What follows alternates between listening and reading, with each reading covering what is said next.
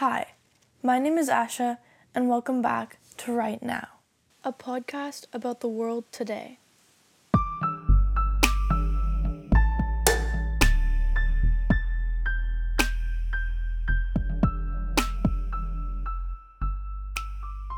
Well, if you could see my wife's face now, she's wrinkling up her face because she goes, oh, he can tell stories that go on and on and on.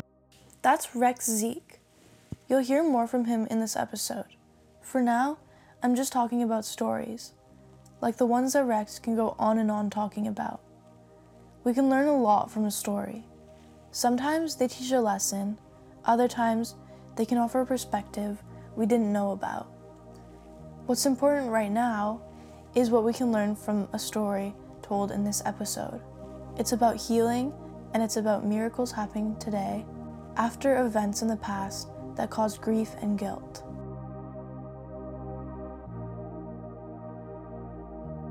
My other half is right here kind of behind me working at a desk, and her name is Keiko. She's my wife. She's a native of Japan. Keiko and I are really the co-founders and, and managers of Obon Society and the organization. My name is Rex Zeke. I grew up here in Astoria, Oregon. For an education, I traveled for about five and a half years in Latin America. I came back thinking I was an anthropologist, but some people saw my photographs. I asked me to take some pictures for them, and I became a freelance photographer and cinematographer for documentary television, Discovery Channel, and people like that. Um, from there, I rather than pursue that, I switched and I um, became a um, historian. And then um, I met my wife, and uh, she told me a story. This is where the story starts. It's a story about the consequences of World War Two. Because when the Second World War ended in nineteen forty-five, the effects it had on soldiers, families of soldiers, and the world did not go away. Even today, these consequences are felt through financial, political, health, and mental issues. This story is told by someone who's not just impacted by these consequences, but working towards healing others impacted through their nonprofit organization, Obon Society. This story starts when Rex begins to talk about what sparked this humanitarian effort.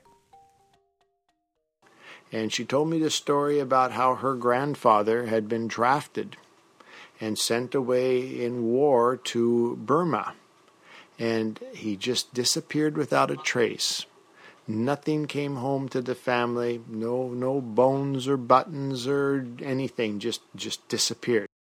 And then she told me this peculiar story that sixty-some years later, after his death, her uncle in Japan received a phone call, and it was from a hotel in Tokyo. And they asked, do you know this name and recognize this name? And Keiko's uncle said, that's my father's name.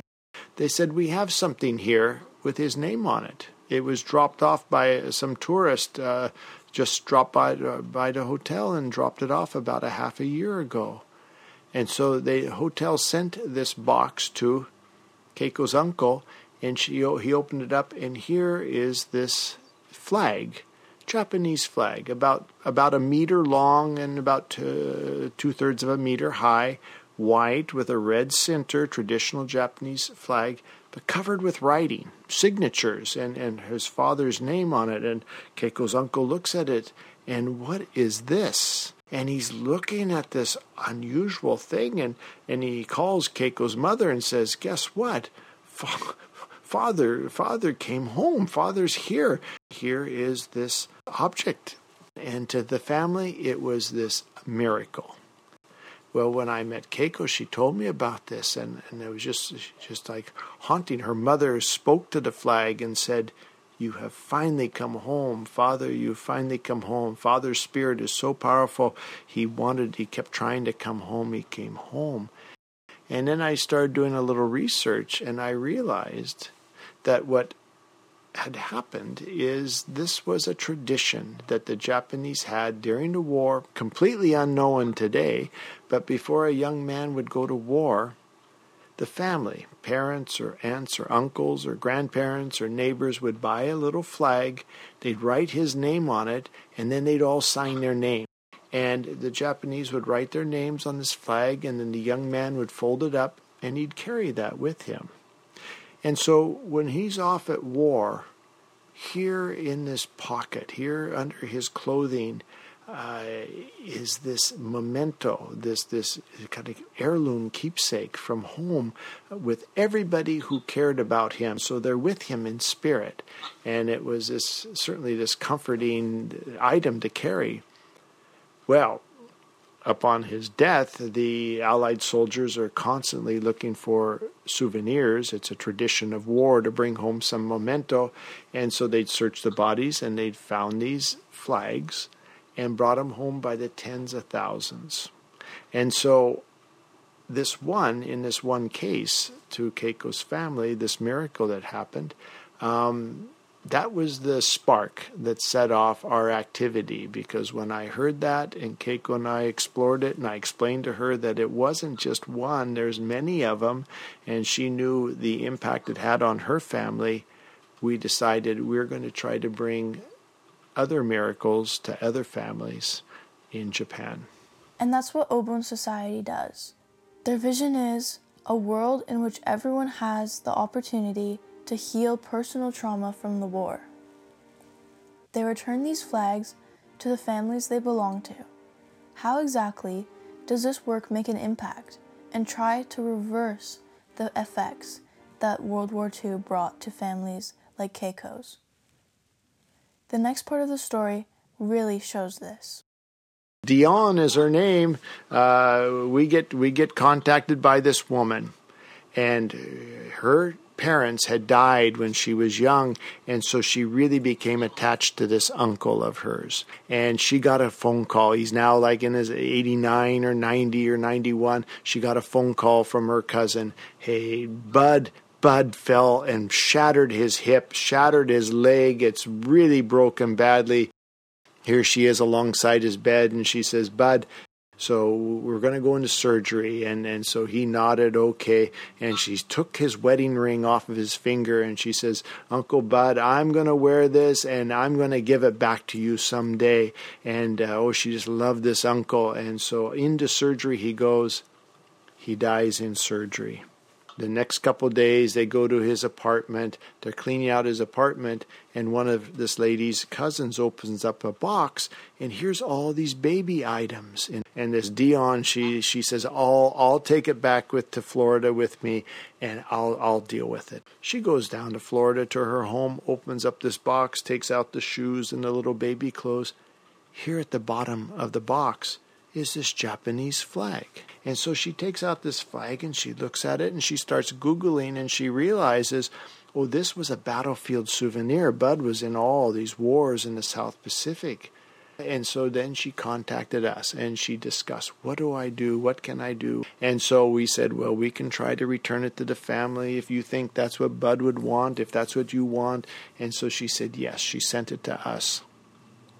And so then we're talking to her. And then out comes this trauma, because she realizes her Uncle Bud had killed that guy. And she just started feeling this guilt, and there's bloodstains on the flag and all of this. And so we here we do a search, and we find the daughter of that soldier. And we tell this Dion, we found a daughter. Would you like to write her a letter? Oh, she was just traumatized. Uncle Bud probably killed him. What am I going to say to this daughter of this soldier that my uncle killed? Just anxious as can be.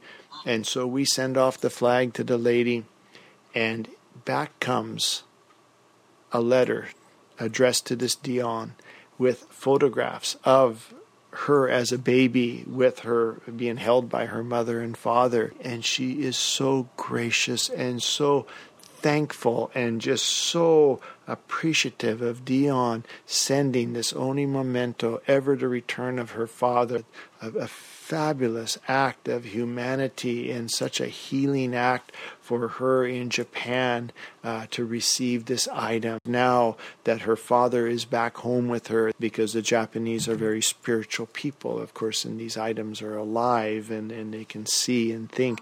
And here is this Dion who is so traumatized all the, from all of this, just so relieved and gracious and crying and just such gratitude for uh, to our towards us for us making this traumatic moment uh, so pleasant for her. This is just one of the stories of returning an item that Rex could have told me. There were just so many experiences and stories that came from returning these heirlooms. And this work changes people's lives, which were previously changed by war. The soldier's daughter, the one who the flag was returned to, got in a way reunited with her father after he passed away, through this flag and its spiritual meaning to her. Dion was also changed, with guilt and anxiety from the situation. At the end of the experience, she was able to be relieved and grateful that the daughter could have this item. This was a story about not facts and events, but people. That's one of the things that Rex talked about, how in the Second World War, these were just people. People who fought as soldiers, whose lives were changed after they returned from war, whose families maybe never got to see them return home. Today, those things haven't gone away, like we learned from the story of Dion and the flag. That's why the Second World War is still relevant today, because the consequences are still part of the world and people's lives. It's the aftermath of, of, of war. The more I am involved in this, and the more I think about what it is that we're doing, uh, the more I realize that your generation, you guys, you high school students today, you have to take control of this world, because the earth can't take another war. The earth cannot take another war. And our activity at Obon Society is in part towards that goal of peace, because what we show is that these wars don't end when the shooting stops. The wars go on and on and on in people's heads and in their hearts. That lingering grief, that revenge, that doubt, that that guilt, it continues and continues and continues. And and we're trying to show that that cost of these wars, the, the price that people pay, and it is not worth it. I think Rex's words here, these wars don't end when the shooting stops, have an important message. It perfectly displays how the consequences or the price or the cost of the Second World War are impacting the world today.